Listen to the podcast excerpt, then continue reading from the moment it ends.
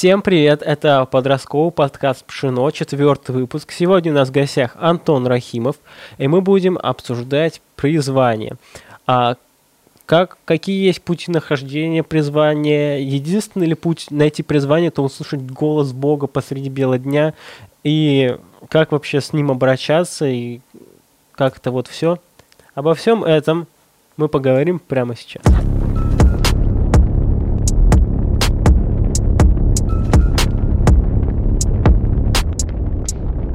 Антон Рахимов знает свое призвание и уже к нему идет долго. Когда он начал идти к своему... Когда Антон начал идти к своему призванию, я только начал ходить в школу. Подожди, я 10 лет назад начал. Ну да. А 10 лет назад начал Я был, я, ну как, не то чтобы начал, я был в классе в третьем, но в масштабах школы только прям начал. Ну да. Я не знаю, какое у меня призвание, и поэтому, наверное, как и у многих людей, которые, у которых еще не поняли этого, интересно узнать, как ты его получил. Как бы пример такой посмотреть. Я на самом деле э, считаю, что мне очень повезло. Я когда смотрю на людей, которые не знают своего призвания, это не... Ну, это прям... Я не понимаю, как они парятся я понимаю, что мне очень повезло, что я вот был в какой-то нужной атмосфере, в правильном месте, в правильное время. И так сложилось, что я свое призвание узнал, и мне не пришлось очень долго мучиться, а правильно ли я делаю, неправильно. Вот как-то так вышло, что даже когда я узнал свое призвание, сомнений не возникало больше никогда. Ну, то есть не было так, что я на следующий день, а может не призвание – а может быть фигня. То есть не было.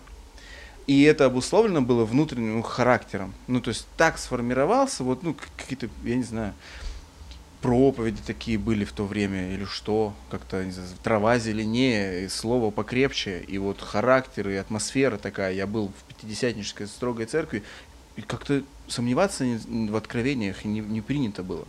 В том, что говорит пастор, было не принято сомневаться. И вот в тот период, меня застало мое призвание. Я его взял и не сомневался в нем больше никогда. И это вот, это круто. Ну, это, это мое, мне повезло, можно так сказать. Как именно это произошло? Чё, у тебя был глаз с неба какой-нибудь, горящий куст, ослеп, может быть, по пути в город? А, прикольно. А, но нет, не так.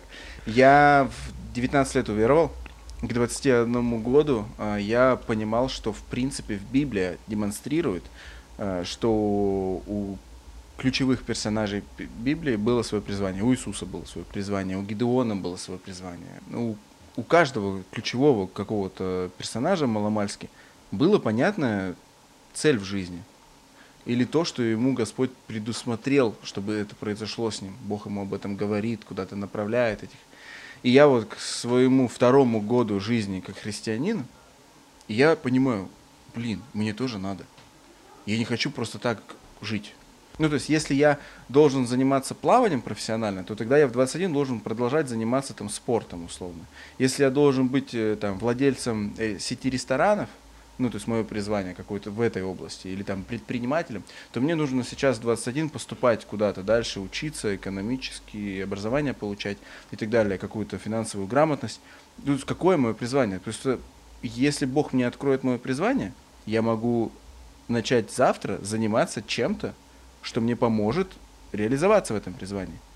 Мне завтра идти курьерить, э, общаться с людьми, развивать свои коммуникационные навыки, развивать свои э, физические навыки, развивать свои какие-нибудь там, не знаю, там, навыки в химии, в физике, в чем развивать, что мне пригодится через 10 лет.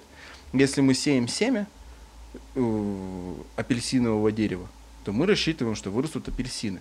Я планирую построить апельсиновый сад, я знаю, какие семена мне надо сеять. Господь, ты какой хочешь, чтобы сад я вырастил? Мы никакие семена сейчас сеять.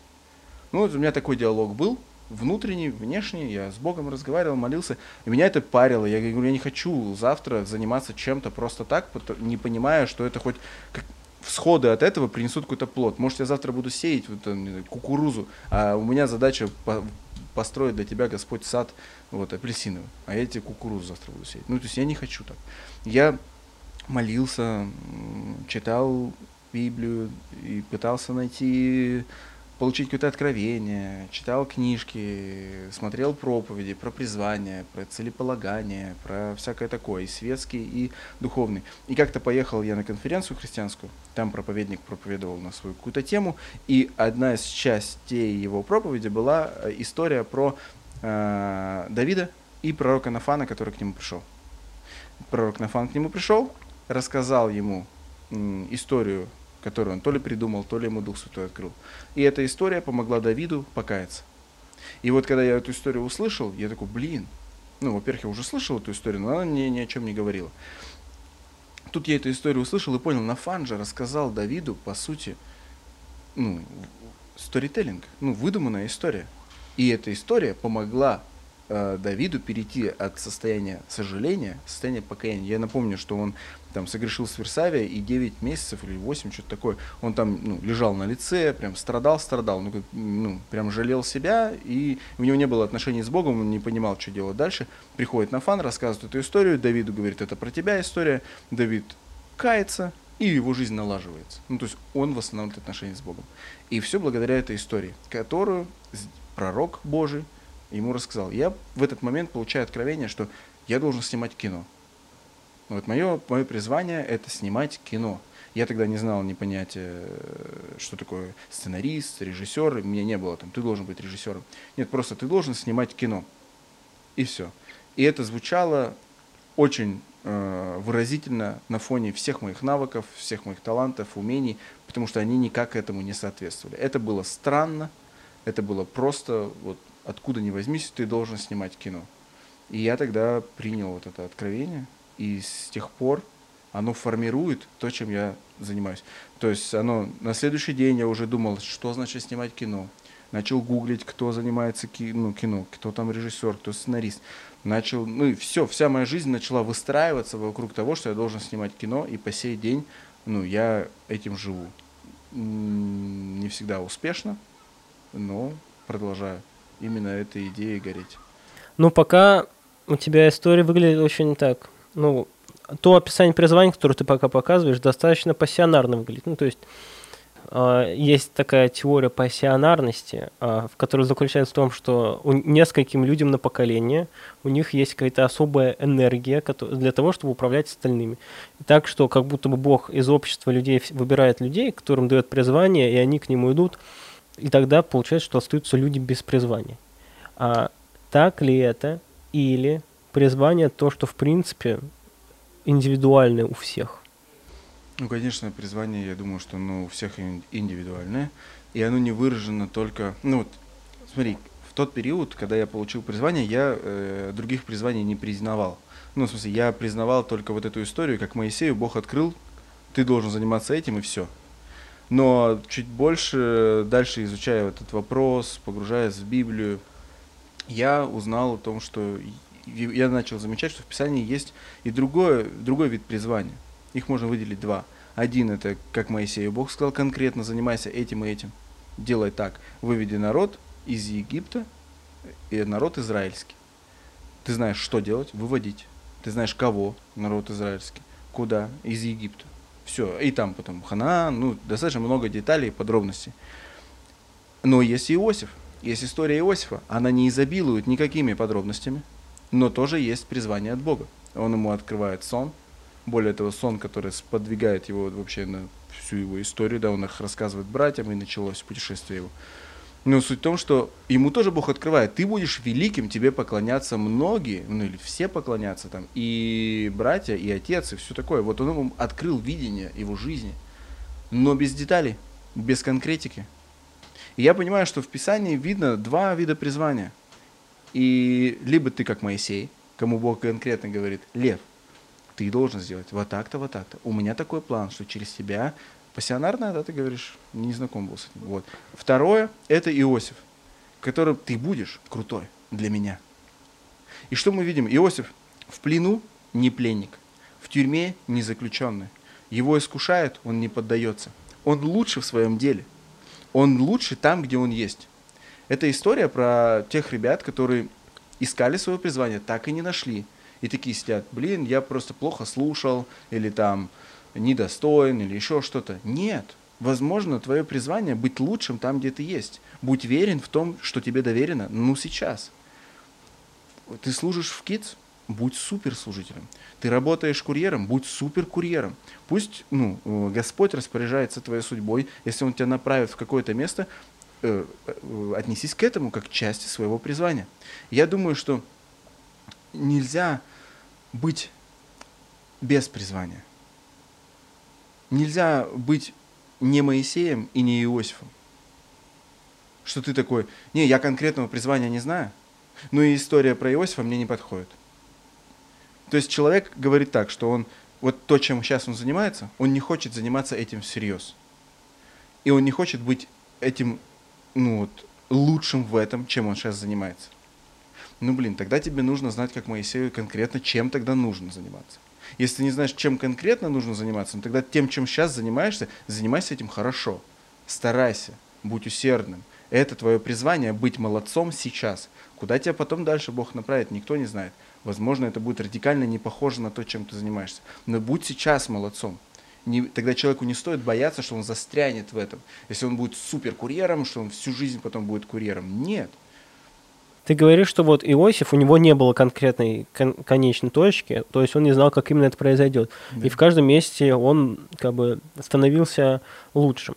Но при этом, если уже ретроспективно мы смотрим, то видно, что на самом деле каждый это последовательно. То есть он бы вот не оказался там, где он оказался, если бы не было тюрьмы, э, да. жены Патифара, братьев. ему это все было, да, пройти. Появляется такой все равно вопрос э, с призванием. О том, что вот если ты не знаешь конкретного призвания, будет лучшим в том, что ты сейчас делаешь. Да. А, но бывают такие в жизни точки, когда ты ничего не делаешь, когда у тебя, когда у тебя перед тобой чистый лист. Ты закончил школу, и у тебя вот есть вузы, в которые ты можешь пойти. Слушай, это прекрасное время.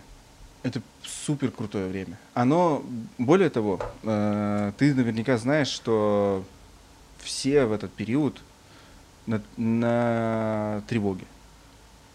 Ну, то есть общество кричит, э, все вокруг э, диктует тебе, выбери свой путь. Ну, то есть э, школьники парятся, куда им поступать. И это не только потому, что если он не поступит, он пойдет в армию там, или еще что-то. Нет действительно все вокруг как будто бы диктует нам, что если ты сейчас сделаешь неправильный выбор, то вся жизнь, возможно, пойдет под откос. И это связано с правдой. Не, в, не полностью, конечно, есть э, разные кучи историй. Но так или иначе, наши родители, люди, с которых мы встречаем в разных профессиях, там, водители автобусов, кассирши, вахтеры и прочее, прочее, они нам транслируют эту историю, что, чувак, скорее всего, то, как ты выберешь жить вот в период с 15 до 22, скорее всего, это повлияет на всю твою оставшуюся жизнь. И это хороший период. Ты как никогда замотивирован в конце своей там, учебы в школе, замотивирован найти свое призвание. Куча энергии. В этот период у тебя э, физическое здоровье, что ни на есть, самое лучшее, чтобы познавать новое чтобы открыть энциклопедию какую-нибудь, я не знаю, открыть э, сайты, серфить интернет на предмет того, какие существуют профессии, какие существуют дисциплины, что есть, то есть у тебя мозг вот в твои там в 17, да, сколько там школу заканчивают? Ну, 17-18. 17 Самое подходящее состояние мозга, там префронтальная кора очень сильно развивается, растет, насколько я знаю. Это супер-мега крутое состояние, когда ты можешь впитывать как губка всю информацию. И классно, что именно в этот период все общество давит на молодежь и говорит, ищите, куда вы поступите, ищите, кем вы станете. Потому что удобное время. И вот, ну, надо, ты говоришь, чистый лист, хорошо, займи, за, займись в этот период, на мой взгляд, заняться поиском своего призвания. Человеку нужна вот эта базовая профориентация, она ему нужна. И лучшая для него мотивация, это вот закончил школу, открывает э, интернет, начинает искать, смотреть профессии, смотреть, чем люди занимаются вообще, что существует, пытаться разобраться в вопросах э, культуры, этики, философии, там, не знаю, медицины, поэзии, творчества, политики, еще что-то, что откликается, искать и, ну, этим и заниматься. Я бы только этим занимался в этот период. Мне кажется, самое ценное время. А просто так идти на обум куда-то поступать, я бы не рекомендовал.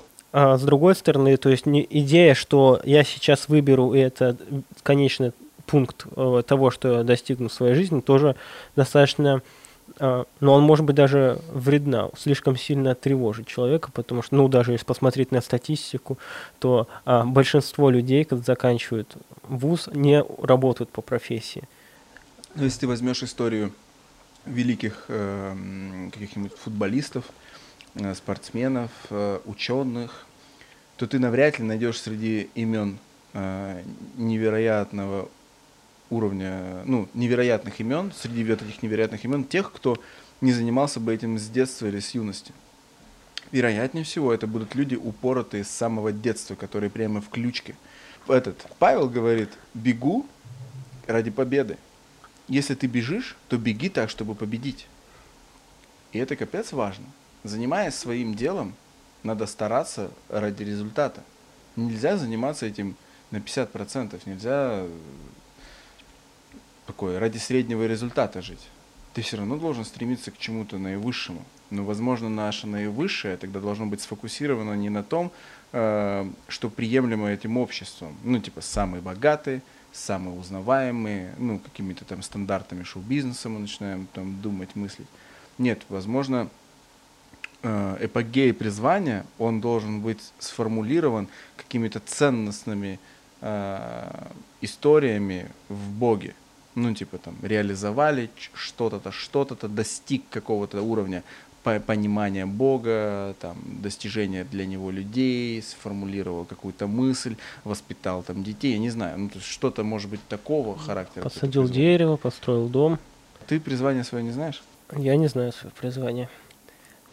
Ты, ну, озвучил эту мысль, меня, я с ней согласен на части, что когда людей сильно прижимают, знаешь, тем, что ты должен знать свое призвание, тоже типа негативно на них влияет, и они начинают из, излишне тревожиться и все такое. Я, с одной стороны, озвучил, что это неплохо, потому что ну, это заставит их найти это призвание. С другой стороны, э, вот это вот полудепрессивное состояние, я не, я не знаю, чем мне заняться, я никому не нужен, и зачем я вообще живу, оно, конечно, плохое. Поэтому существует вот эта история про Иосифа. Просто без нее была бы тогда утопичная, ну не утопичная, без нее бы тогда была супер депрессивная, депрессивная правда, что тебе либо Бог сказал из куста, либо не сказал. Если он тебе сказал, то ты красавчик, а если тебе не сказал, то он шарься, пинай камни по пустыне. Вот, ну это было бы ужасно. Но это, слава богу, не так. Есть история Иосифа, которая говорит всем тем, кто не как Моисей, пожалуйста, берите на себя историю Иосифа, будьте молодцами в тот момент, в котором вы есть делайте прекрасно ту работу, которая вам сейчас доверена. Если в церкви кем-то из там лидеров, если на работе, то, что руководитель доверил. Вообще, без призвания э, сложно же и жить вообще. Ну, сложновато на самом деле. Вот.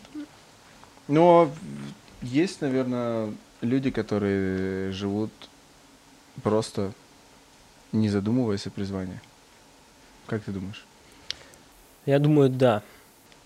Такие фристайл у них. Ну, просто есть такое ощущение, что в мире, просто в, в церкви это меньше ощущается, но мне кажется, что в мире есть такое представление, часто в жизни людей, что мечты это что-то детское. Ты вырастаешь, и ты больше... Не типа, мечтаешь. да, я больше не мечтаю потому что вот работа, э, я работаю 8 часов в день, мне некогда мечтать, я потом иду, покупаю в Ашане себе еду на неделю, и все.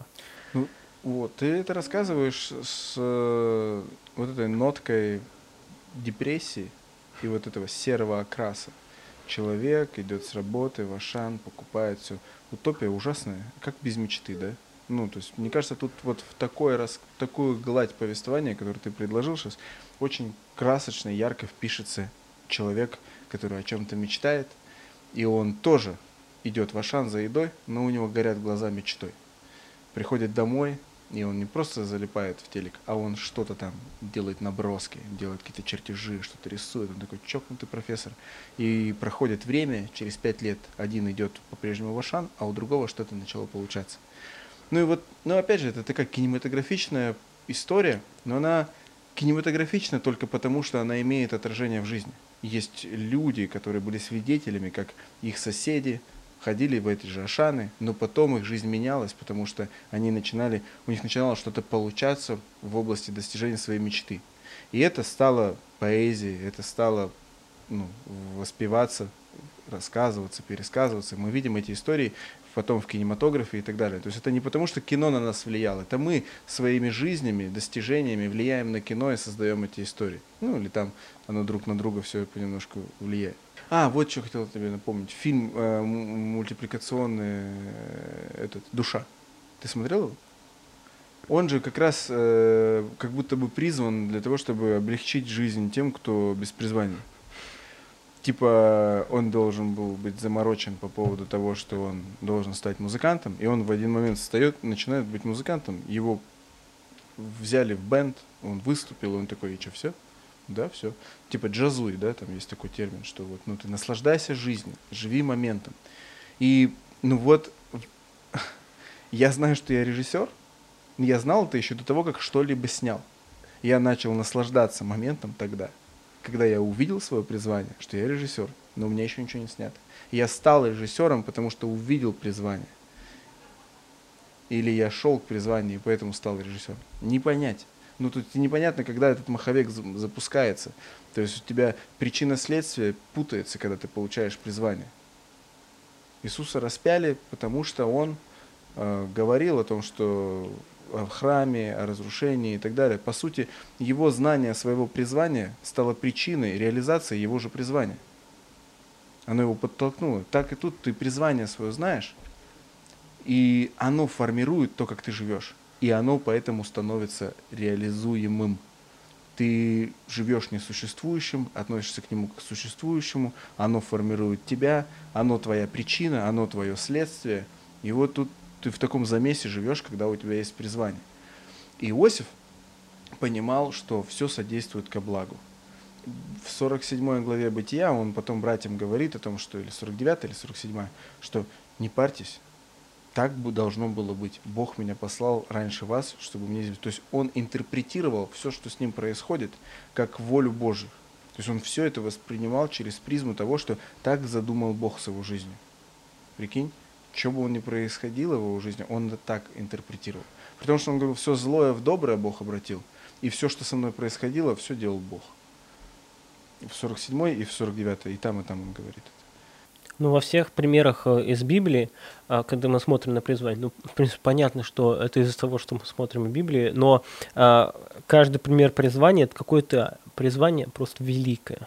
То есть через э, тебя то есть через Иосифа весь род Израиля оказался в Египте, через Моисея вышел из Египта, через апостола Павла там... Передают друг другу израильтян. Через апостола Павла написалось там почти весь Новый Завет.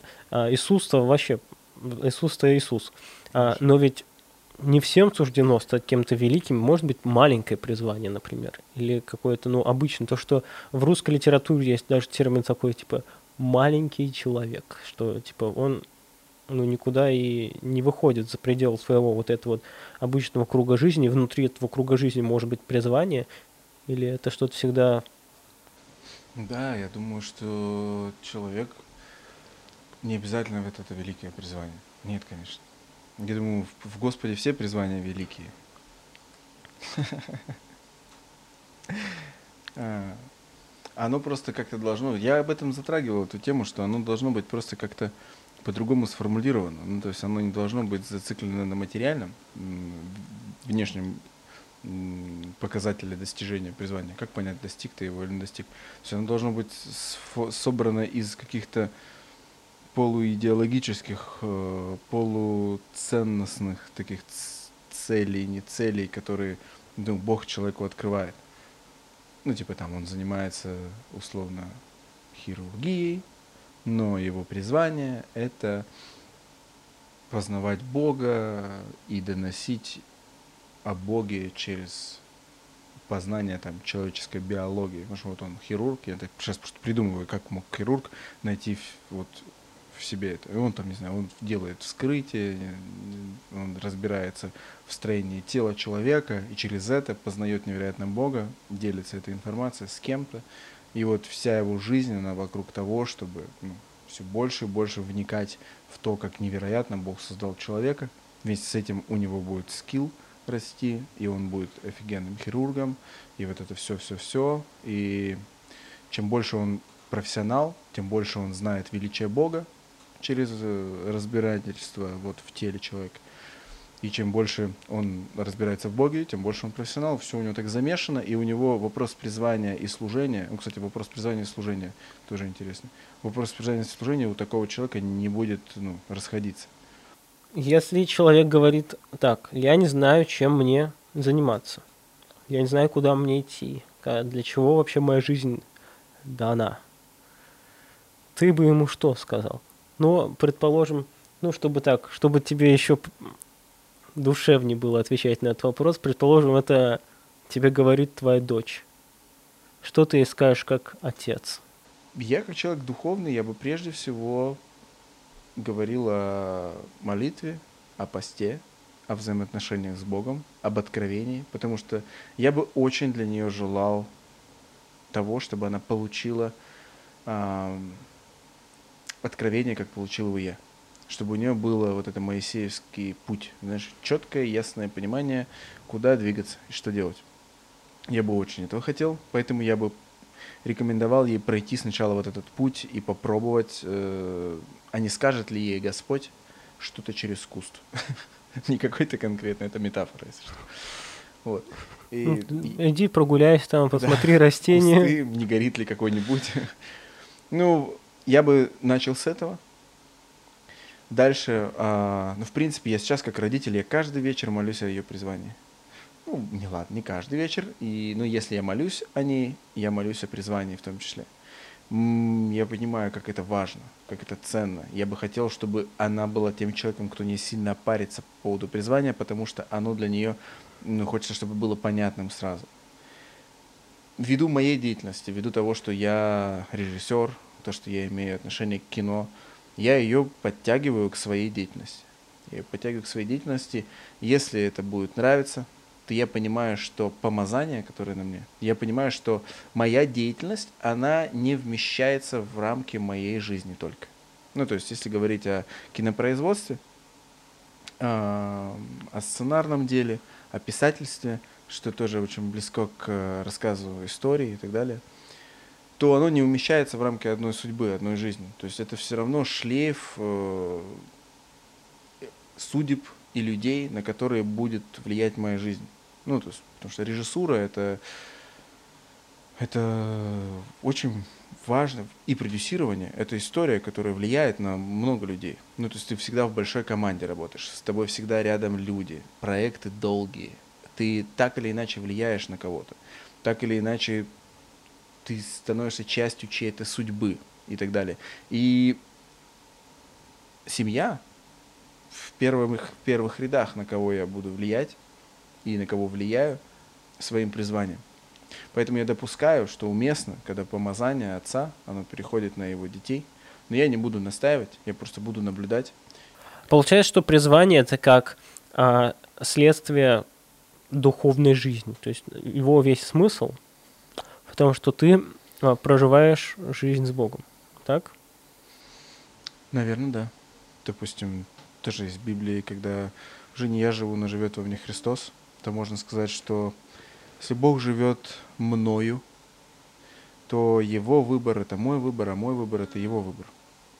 И здесь очень ну, открывается большой горизонт возможностей выбрать мне собственную жизнь, и принять это как призвание от Господа, где мой характер, где мой характер, где мое решение определит то, где я буду верен Ему.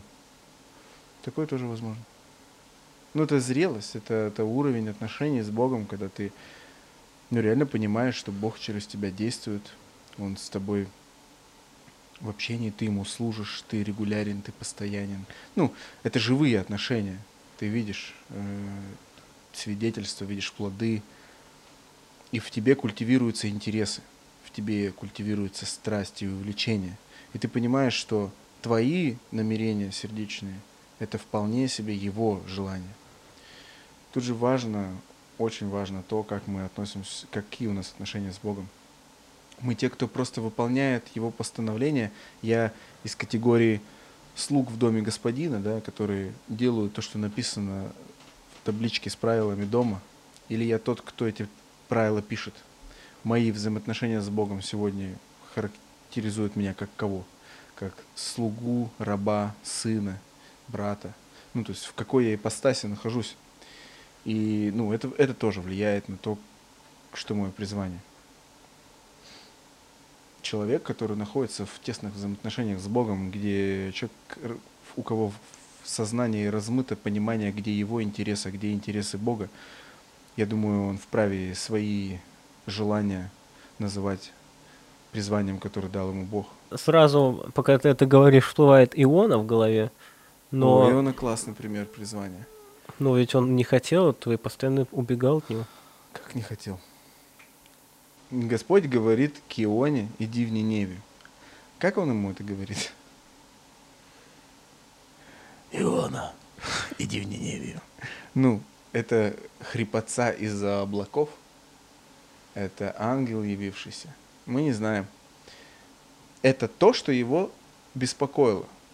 Ну, Иона, э, он знает, что такое грех. Он знает, что такое непослушание Богу и знает, что значит ну, общество, которое вот в разложении. Да. Он знал про Ниневию. Ниневия не была для него загадкой. Ниневия не была для него неведанной страной.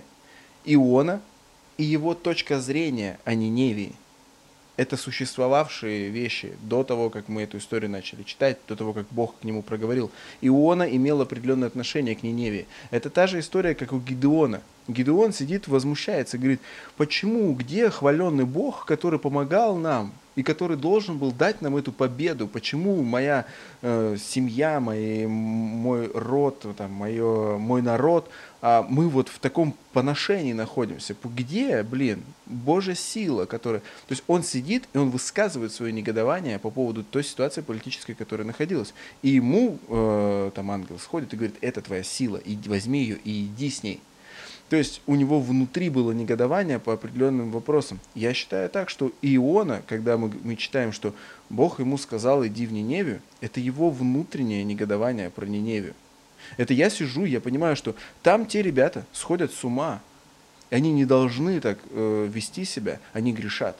Они уничтожают свою жизнь, они портят ее. Я должен им сказать это. Это мое желание, это воля Божья обо мне. Ну, то есть это, а, как мы слышим волю Божью? Нас что-то начинает тревожить. Мы о чем-то переживаем, как Гедеон. Нас, у нас святая досада. И Моисея беспокоил вопрос и Египта, и израильтян. Мы знаем, что он убил одного из э, ну, это, там, управленцев египетских, который вел себя неправильно по отношению к израильтянам это его досада была, и его Бог направил вывести этих людей. Иона точно так же испытывал какую-то досаду в отношении э, Ниневии и того, что там происходит. И когда мы читаем, что Господь ему сказал, мы можем сами дать интерпретацию, как он ему сказал. Голосом сказал, просто желание в сердце. Но и, то, что Иона знал про то, что в Ниневии происходит в Акханале, и э, жуткая анархия и безбожие, это точно. И вот в нем вот это сидит такое, иди в Ниневию и скажи им, что они грешат.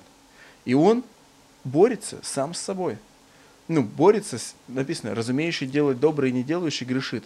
Почему мы можем думать о том, что мы грешим, просто не делая так, как подумали? В смысле, моя мысль, захотел, подумал, захотел, передумал. Что это вдруг я, не исполнив собственную мысль, грешу?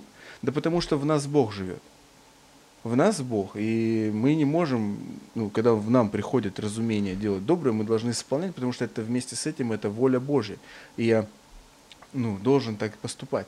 И вот Иона, у которого есть разумение делать доброе, идти в Ниневию и сказать им о том, что они грешат, им нужно изменить свою жизнь.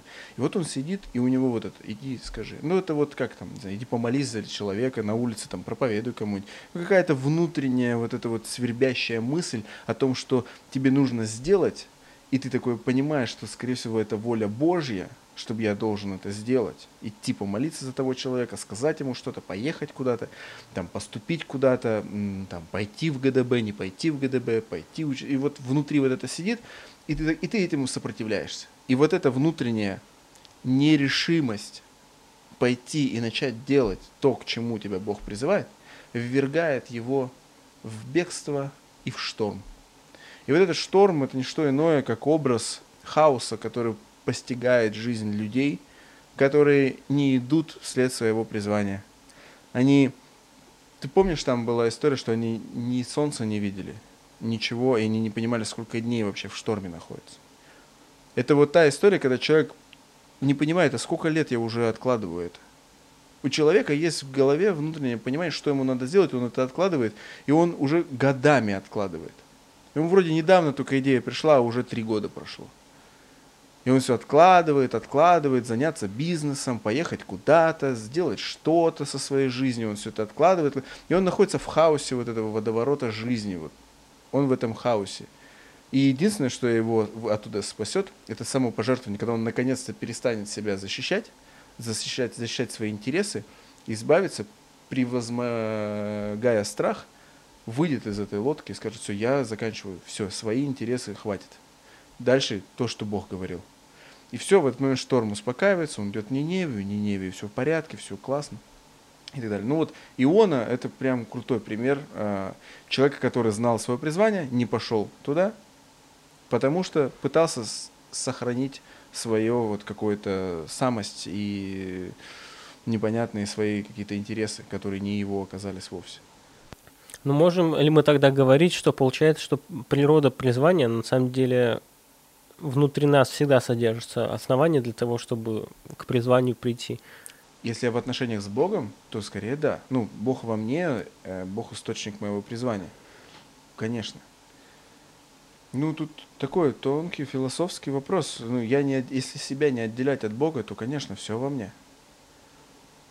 Если мы говорим про человека, рожденного свыше, который посвятил свою жизнь Богу, который говорит, уже не я живу, но живет во мне Христос. И не только говорит, но так поступает – он говорит, Бог мной уходит, Он делает это то, что делает Он, хочет делать, делаю я, то, что я хочу, это, это Он делает, и вот это все.